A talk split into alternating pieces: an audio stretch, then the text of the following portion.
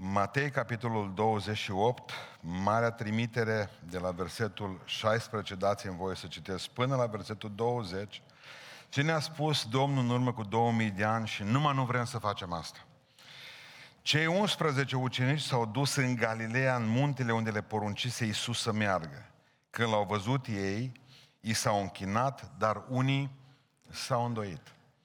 Iisus a apropiat de ei și a vorbit cu ei și le-a zis, toată puterea mi-a fost dată în cer și pe pământ. Duceți-vă și faceți ucenici din toate neamurile, botezând din numele Tatălui și a Fiului și a Sfântului Duh. Și învățați să păzească tot ce v-am poruncit. Și iată că eu sunt cu voi în toate zilele, până la sfârșitul viacului. Amin. Reocupăm locurile.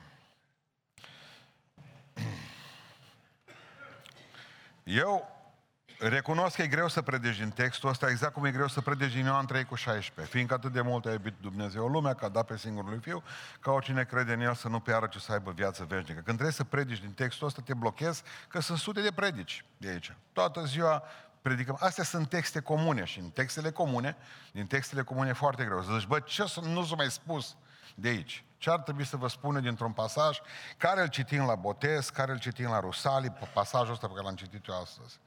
Eu, mai nimerită mi se pare legătura cu Apocalipsa, capitolul 2, versetul 4, când citesc.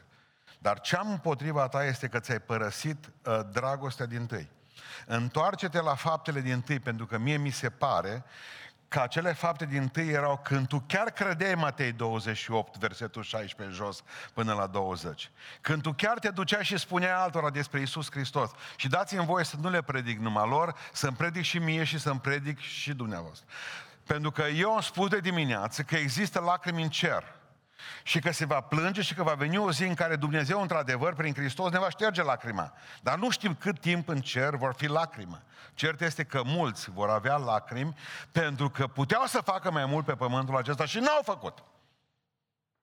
Și vor avea doar o fantastică părere de rău. Părere de rău. Eu, eu cred un lucru pe care, de exemplu, martorul Jehova, fără să-l creadă, se obligă să-l țină, cum că ei știu foarte bine că dacă un om nu face un convertit, tot un martor, un martor nu aduce un convertit, s-ar putea ca martorul acela să nu prindă cerul în felul în care îl gândesc ei. Dați-mi voie să mă îndoiesc și eu de mântuirea unui om care toată viața lui a fost la serviciu secret al cerului, nimeni n-a știut că e creștin cu adevărat, n-a reușit să se reproducă, e o oaie stearpă lui Dumnezeu, care până la urmă riscă, în loc să ajungă în cer, să ajungă la abatorul universului acesta. Pentru că eu cred că prin noi viața noastră trebuie să se dividă, pentru că Hristos nu o să mai vină în lumea aceasta să mai facă evangelizare. Biserica s-a tolănit pe cruce, undeva comod între Calvar și Rusalie. Au Calvarul, înțeleg că Iisus Hristos a murit. Dar nu mai avem rusalile, nu mai negăm puterea lui Dumnezeu și negăm învățătura care ne trimite afară din biserici. Numai nu vrem să ieșim afară din ele. Mergeți în toată lumea și asta parcă e un balamuc.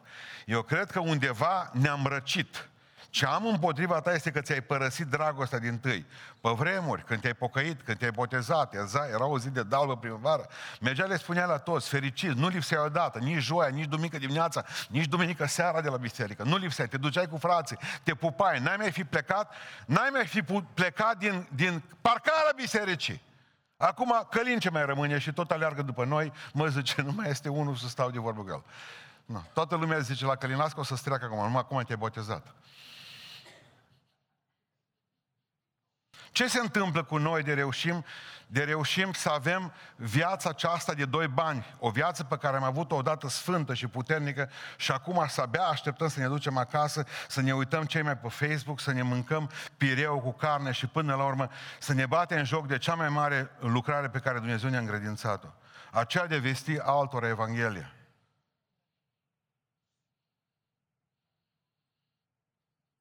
Dați-mi voie să-i răspund lui unul acum pe internet, că m-a enervat pe la ora 4. Că de ce port eu teneș? Eu port teneș, deșteptule, eu port teneș, pentru că seara, la programul la slujbă de seară, nu mai încap picioarele nici o pereche de pantofi. Atât am vrut să spun.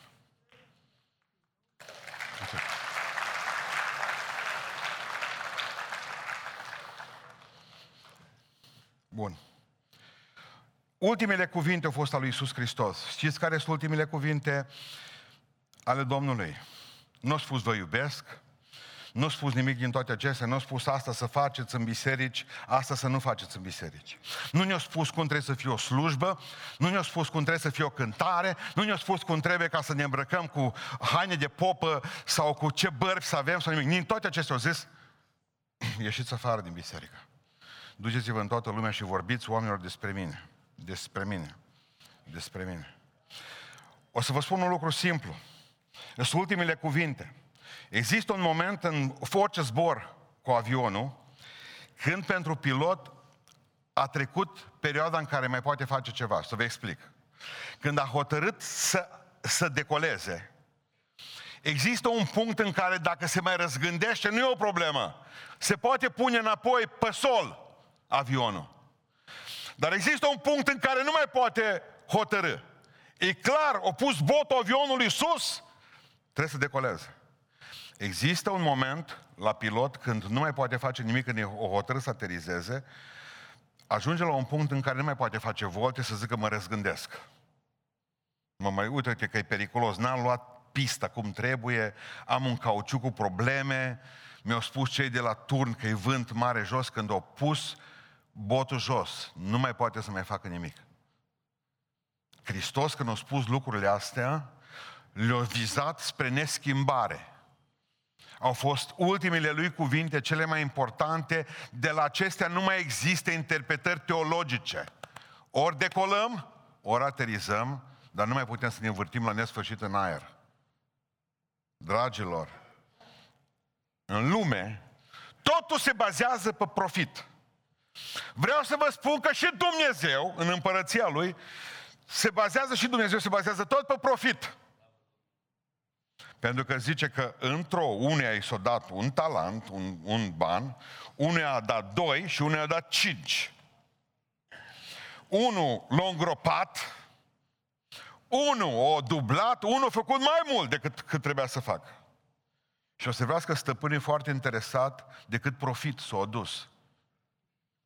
Pilda ar fi trebuit spus altfel, să zică unul, unul l-a îngropat, unul l-a cheltuit la păcănele și unul o câștigat. Dar observați că cea mai multă parte a pildei acestea se adresează profitului. Cât, cât, cât a ieșit? Cât a ieșit din tăie 2, din tăie 5?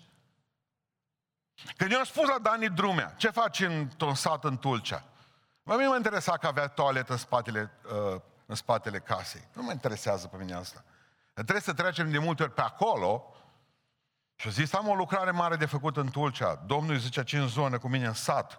Domnul mi-a dat biruință. Și am zis, biruința asta e la satana. Adică dacă stai în Tulcea și să pocăiesc trei oameni pe, prin ceea ce faci tu, și în Oradea pierdem o sută, dă voie să spun că Dumnezeu nu-i fericit de ce faci tu. Pentru că înseamnă că diavolul te-a momit să stai într-un loc unde câștigi trei oameni. Exact cum noi în biserica asta, dacă nu suntem atenți cu păstorirea, o să ne bucurăm că o să câștigăm o grămadă de oameni în lume și ne pierde tinerii de la cruce. Dar asta o treabă de pastorație practică, nu de evangelizare. Așa au zis alții către mine. Ba nu! Câtă vreme nu vom înțelege că pruncii noștri trebuie tratați ca niște infractori penali de drept comun, care n-au altceva de făcut decât să se pocăiască. Așa cum o trebuie să ne pocăim, noi trebuie să pocăiască și ei. Nu că, bă, ăsta s-a născut în biserică, a fost dus la binecuvântare. De la binecuvântare te duci în iad. Știți cum i-a spus la din iad lui Avram? Părinte Avrame. Este era băiat bun. Religios, dus la binecuvântare. Mă înțelegeți? Haideți să ne uităm puțin la asta. Degeaba avem biserici. Degeaba avem o grămadă de lucruri. Degeaba ne simțim bine într-o țară, așa zicem noi, liberă. Degeaba câtă vreme n-am ascultat de marea trimitere. Asta e marea poruncă, nu e mare opțiune. E marea trimitere. Și noi o transformăm în marea omitere. Haideți să ne uităm la text. Textul e frumos de tot. Vorbim despre misiunea noastră, bisericii. Misiunea bisericii a oricărei biserici, baptistă, ortodoxă, pentecostală, își are temelia în învierea lui Isus. Misiunea noastră și are baza în învierea lui Isus Hristos. Și ce spune versetul prim, care ce Cei 11 ucenici s-au dus în bun. Când, versetul 17, când l-au văzut ei, era înviat. Puterea n-au primit-o pentru că le-a spus Hristos niște lucruri extraordinare când l-au văzut. Nu din învățăturile etice a lui Hristos își trage biserica seva. Biserica își trage seva din învierea lui Isus Hristos. Pentru că spune Sfântul Apostol Pavel un lucru foarte important. În 1 Corinteni 15 cu 14. Dacă n-a înviat Hristos, atunci propovăduirea noastră este zadarnică. Seva bisericii nu se trage a noastră de la pentecostale din America, de la baptiștii care au făcut nu știu ce sprăvi, de la Andrei, nu se trage de la Andrei care a venit în Dobrogea, bisericii ortodoxe. Seva unei biserici se trage din Hristos înviat. Pentru că musulmanii au un Dumnezeu mort. Noi avem un Hristos viu. Și Hristosul viu poate vindeca, poate boteza cu Duhul Sfânt, poate umple, poate ridica, poate aduce har și binecuvântare. Iată că eu sunt viu în vecii vecilor. Noi ne ducem la biserică ca și cum Hristosul nostru ar fi mort. Misiunea noastră a bisericii e supranaturală în originea ei. De ce? Pentru că învierea lui e supranaturală, că oamenii când mor, morți rămân. Dar al nostru a înviat Hristos. Și atunci când te duci la oameni, spunem și mie, de ce, ce să stai de să vorbești cu el? Adică, cum să pierzi vremea?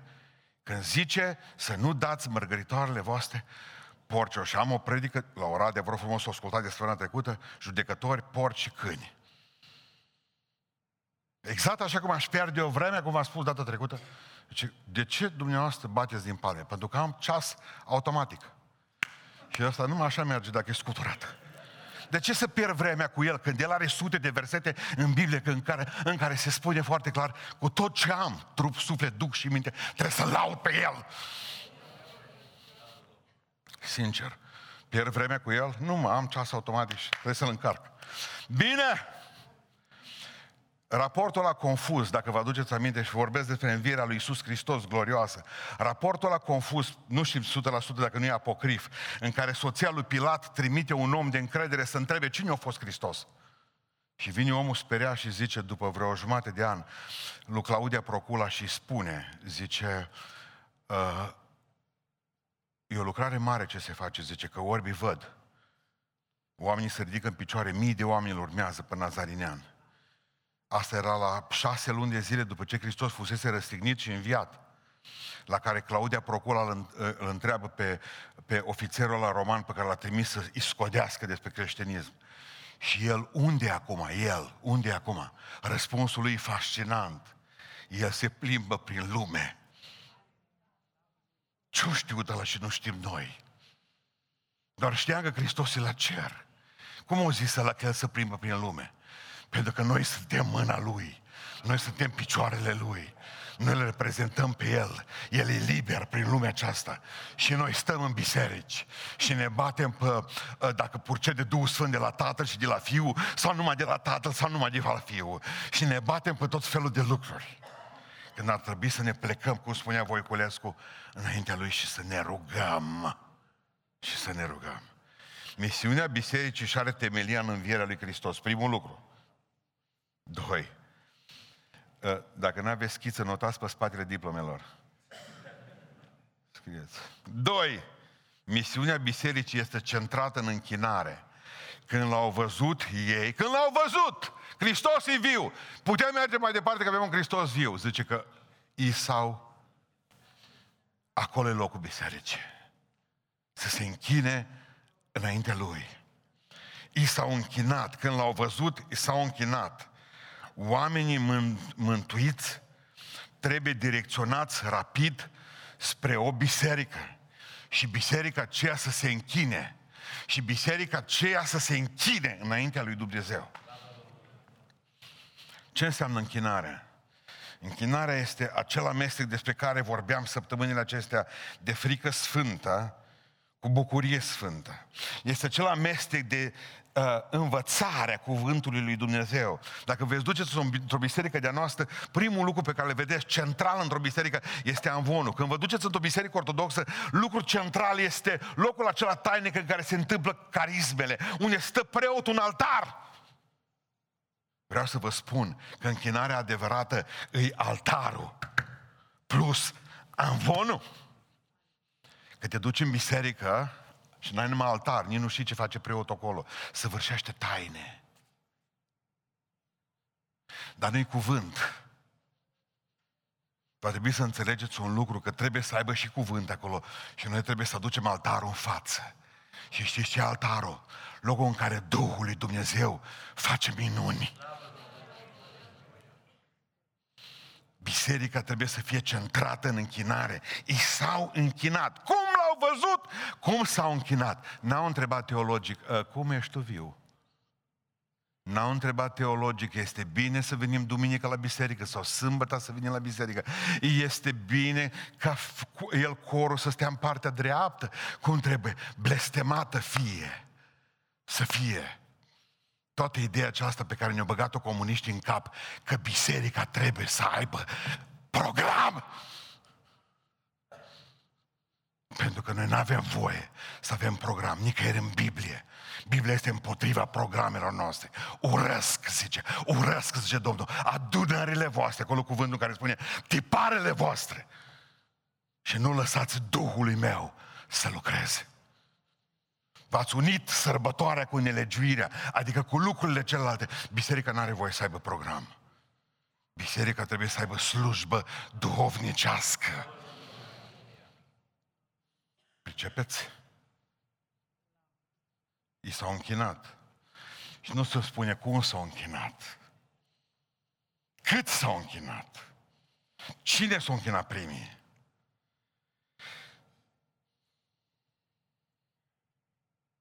Mă gândeam la băiatul acela care s-a rugat seara în biserică, acasă, la părinți, duminica seara. Doamne, zice, a fost așa de faină astăzi la biserică. Păcat că n-ai fost tu de față. Mare păcat. Mă, câteodată e așa de frumos la biserică, păcat că lipsește Domnul să se bucure și El. Vreau să înțelegeți un lucru important. Închinarea este clipa aceea când nu te mai uiți la ceas. Când nu ți mai cald și nu ți mai frig. Când toți participă. Când toți laudă pe Dumnezeu din toată inima. Mă, cel mai mare păcat pe care vi l-am spus eu, ca nu să iartă niciodată care să, să plictisiți oamenii cu Evanghelia. Zis am treaba asta către voi. Băgata sub șapcă ce-am zis. Cel mai mare păcat din lume pentru un predicator care nu se iartă, nici în viacul ăsta, nici în celălalt, să plictisească oamenii cu Sfânta Evanghelie.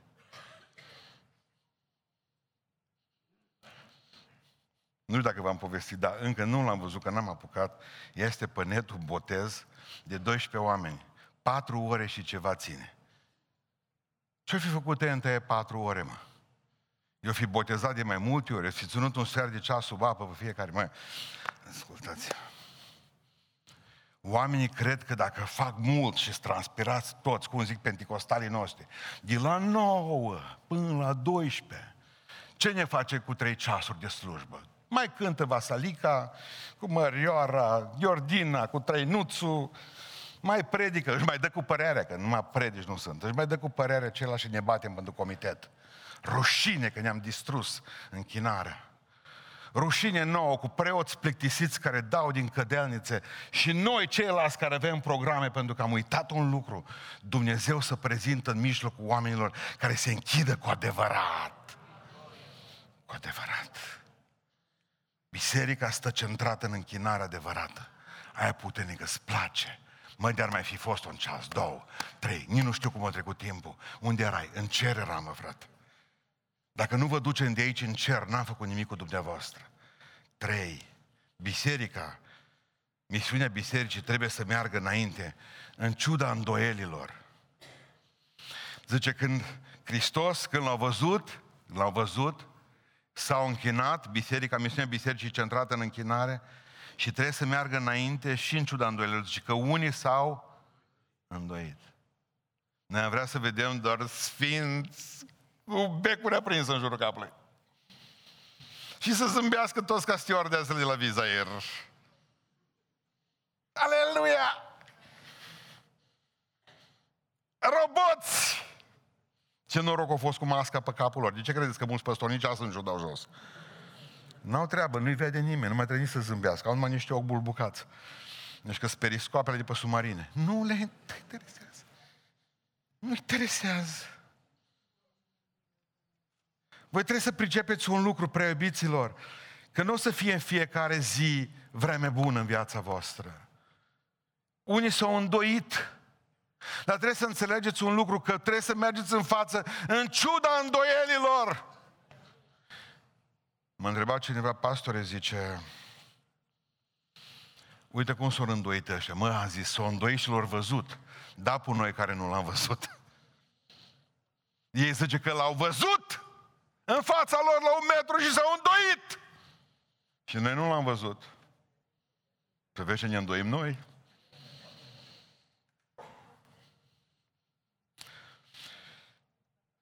Grâu și neghină va fi întotdeauna, îndoiel și frământări. În viața ta, de grâu, de făină bună, nu mai apare câte o neghină într-o zi. Auzi că Dumnezeu iar a îngăduit asta, iar a îngăduit cealaltă. Când vezi că rău parcă prinde tot mai mult putere și că vezi în ce lume trăim și că vezi vorba al fiilor lui Asaf, că tuturor din lume bagabonților ăștia le merge bine și nu au, zice copiii lui Asaf, ni merge rău. Noi stăm lângă tine și uite că facem citostatice, stăm lângă tine și nu avem bani, stăm lângă tine și avem atâtea probleme și încercări. Și Asaf, unde am greșit? Iov se întreba. Unde am greșit? Și de multe ori avem îndoieli. Tu n-ai îndoieli. Eu am. Luni, marți, miercuri, joi, vineri, sâmbătă și sâmbătă până cam după amiază. Dar după aia trebuie să fiu frumos și să vin fără îndoiel duminica, că voi nu aveți nevoie de îndoielile mele. Voi aveți nevoie de puterea pe care trebuie să mi-o dea Dumnezeu iarăși. Hai că vă povestesc ce face o mamă. O născut un copil, o mai născut un copil și încă un copil, din depresie în depresie. Pe mine nu mă interesează, eu sunt depresivă. Cine să trei care plâng în pat? Trei, Doamne, și toți trei. Așa face o mamă. Depresivă, plângând, i-am brațe. Hai, ție ce-ți dau? Îți dau țâță. După ce, o palmă ție. Dar oricum, îs a ei, corect? N-are vreme de prostii. Pentru că trebuie să hrănească pruncii ei. Frate, eu nu mai cânt, că așa sunt de lovită. Și probleme am acasă. Nu mă interesează. Noi nu avem nevoie de problemele tale, noi avem nevoie de puterea și slujirea ta. În ciuda îndoielor, vor fi, vor fi zile în care întrebeți, oare Dumnezeu m-a ridicat pentru asta? În ciuda îndoielor, vă ridicați în picioare și spuneți, Dumnezeu e mare, Dumnezeu e puternic, Dumnezeu poate mântui oamenii. De câte ori nu vine dracu și zice la mine, ce cauți tot ce la amvon? Pe satana și pe vii și vă vorbesc vouă. Asta fac. În ciuda îndoielilor. În ciuda, în ciuda îndoielilor în ciuda doielor, unii dintre ei s-au îndoit, dar ce au făcut când au terminat de îndoit? O mers în toată lumea. Nu ce Biblia că ăia care nu s-au îndoit au plecat și ăia la 6, 5, 4, 3, 2, 1 au rămas îndoiți. O să ajunge să vă pierdeți o bucată din credință, o să vă ajute, o să ajunge să vă pierdeți o parte din bucurie. David a strigat, dă-mi iarăși bucuria mântuirii tale. O să ajungeți ca să nu mai aveți încredere în oameni, o să vă minte unul după altul, unul după altul. O să ajungeți ca să vă gândiți la Dumnezeu că, că v-a uitat! Dar n-aveți voie, în ciuda acestor îndoieli, să stați jos. Voi trebuie să vă ridicați în picioare, să slujiți Domnului. În vreme bună, în vreme rea, în vreme de necaz, în vreme de bucurie. Slujiți, că voi nu slujiți unui om, voi slujiți Domnului. Mă gândeam la Ilie, mă, fiți atenți. Ilie, oare poate Domnul să mă hrănească? Da, zice Domnul, ce poate hrăni Ilie? Zic, vine corbii, un corb, doi, trei, trei, vine corbii. Și dădeau la Ilie mâncare. Să te hrănească corbi. Gândiți-vă la voi, puneți-vă să fiți în Beiuș. Sunt o grămadă de tur- turtureale, porumbei aia, știți, sute pe ceva. Numai să vadă și din Beiuș cum se adună toate la voi acasă și toate vă aduc câte un, eu știu, un Big Mac, ceva, nu, ce trebuie, mă, mă, să le vedeți toate glovo, știți? Până apoi vin ciorile alea care sunt aici pe copaci, toate echipate, și vin și aterizează la dumneavoastră acasă și numai așa să vedeți pachetele, să vadă oamenii. Wow! Va treaba asta. Și așa l-au hrănit pe Ilie. Vă pun o întrebare, unul dintre profesorii noștri spunea atât de frumos, oare credeți că cei din jur n-au văzut ce se întâmplă cu Ilie? Ba da, să nu cumva să credeți că numai el era la pârâu cherit. Că mai erau oameni în jur, erau localități, una lângă alta. Nu vedeau ei ce se întâmplă, ce transport aerian, ce convoi. Și nu mai mergeau toate într-un loc acolo? Ba da, ba da, ba da. Și Ilie, în loc să zică, mă încred în Domnul că l-am văzut cum o hrănit, Într-o zi pârâul o secat, corbii nu mai venit. O plecat și o zis, am un mor de foame. Da, ce să faci, asta e viață. Mor, mor. Și Dumnezeu, hei, care problema? Nu mai sunt corbi. Dar eu sunt tot Dumnezeu, zice. Dar Dumnezeu nu avea în preajmă alți corbi. Și știu unde erau ăștia, mă. Găsesc că dacă vedea un câine mort, Mă, nu mai sunt corbi, ce Dumnezeu. Au fost o văduvă, la fix. Vino aici, hai că e foame la Elie, la Eliuț al meu. Și a zis, făină, puțin, pe fund de oală. Zice, Domnul, las că-ți fac eu. Ilie, plăcintă prima dată. Și zice că mâncau împreună, și el și văduva și pruncul văduvei, și tot băga mâna în făină, și tot băga și îl hrănea Dumnezeu, și îl hrănea Dumnezeu. Nu te-a hrănit cu corbi, crezi să mi mai greu să te hrănezi din oala lui văduva asta? Și el era din nou supărat și îngrijorat și zice, ce mă fac, Doamne? Voi muri de foame, că acum gata, nu mai sunt nici corbi, nu mai nici văduva asta aici. Îți trimit un înger, ce Domnul! Aleluia! Și eu trimis un înger când era foame, i-a dat o plăcintă 40 de zile, visul lui Iohannis. Să numea plăcinta respectivă, visul lui Iohannis visul lui Ciolacu, visul lui Câțu, să ne dea la fiecare câte o plăcintă să 40 de zile, să nu mai strigăm aici. Da, cine nu și-ar dori asta? Numai îngerii pot să facă asta. Și atunci când ne hrănesc corbii și când Dumnezeu ne trimite o văduvă să ne hrănească și când Dumnezeu trimite un înger să ne hrănească, ce vă mai îndoiți? De puterea Lui cea mare. Dumnezeu schimbă doar metodele de lucru, efectul rămâne același, gloria Lui. Sărutăm mâna.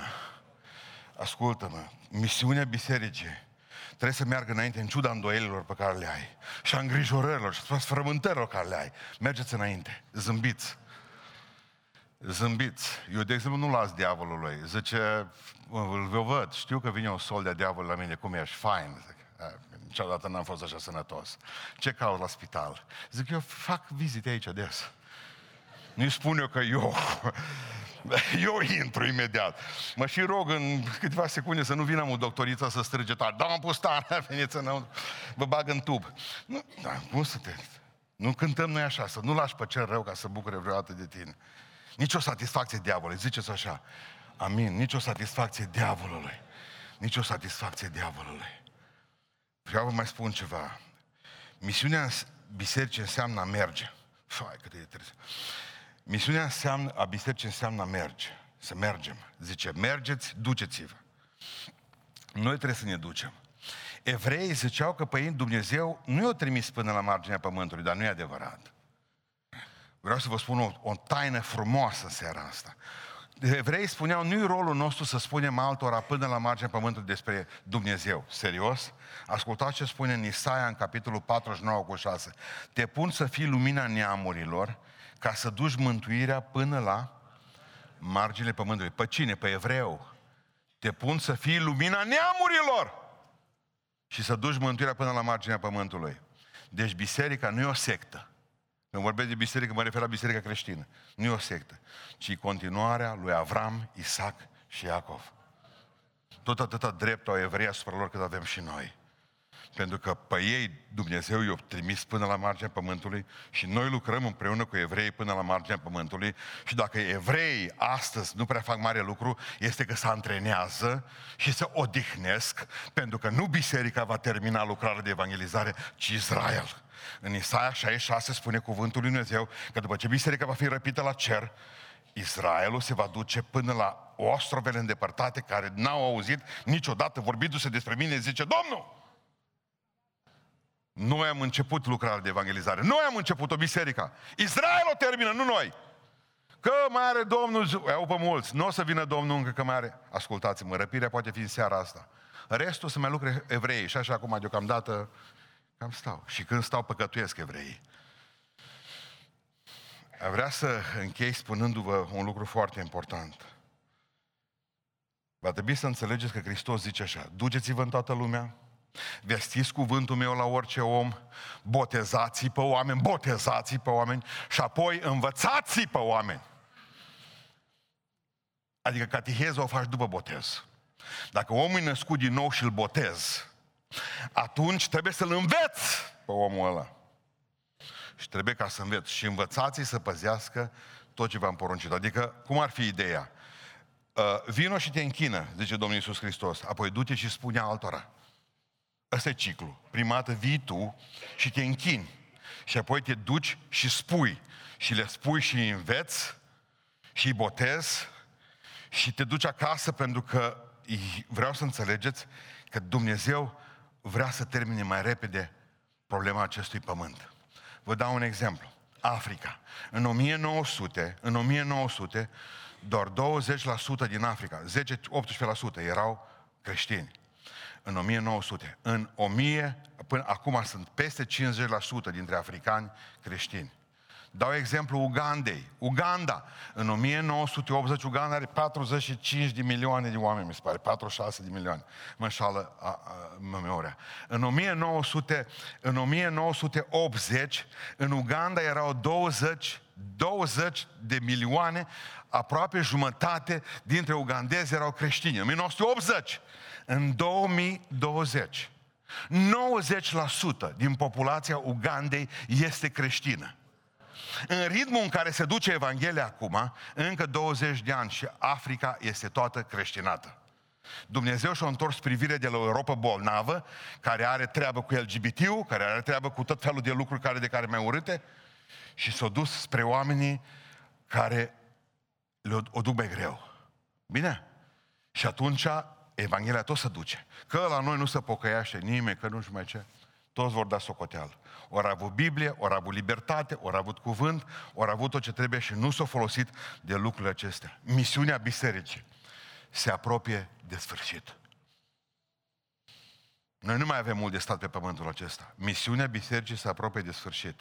Iată că eu sunt cu voi în toate zilele până la sfârșitul veacului acestuia. Și vreau să înțelegeți că în curând va veni răpirea. Aveți, și cu asta vreau să închei predica, aveți însoțirea Lui. Și iată că eu sunt cu voi în toate zilele. Iată că eu sunt cu voi în toate zilele.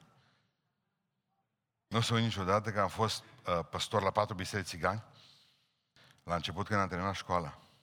Mi-aduc aminte și astăzi m-am dus într-o casă, m-a chemat un vecin să mă duc la o soră de-a noastră din biserică. Avea un copil de 2 ani, 2 ani și ceva, cam așa ceva, și zice, sora e tot bolnavă, frate, du-te și fă ungerea.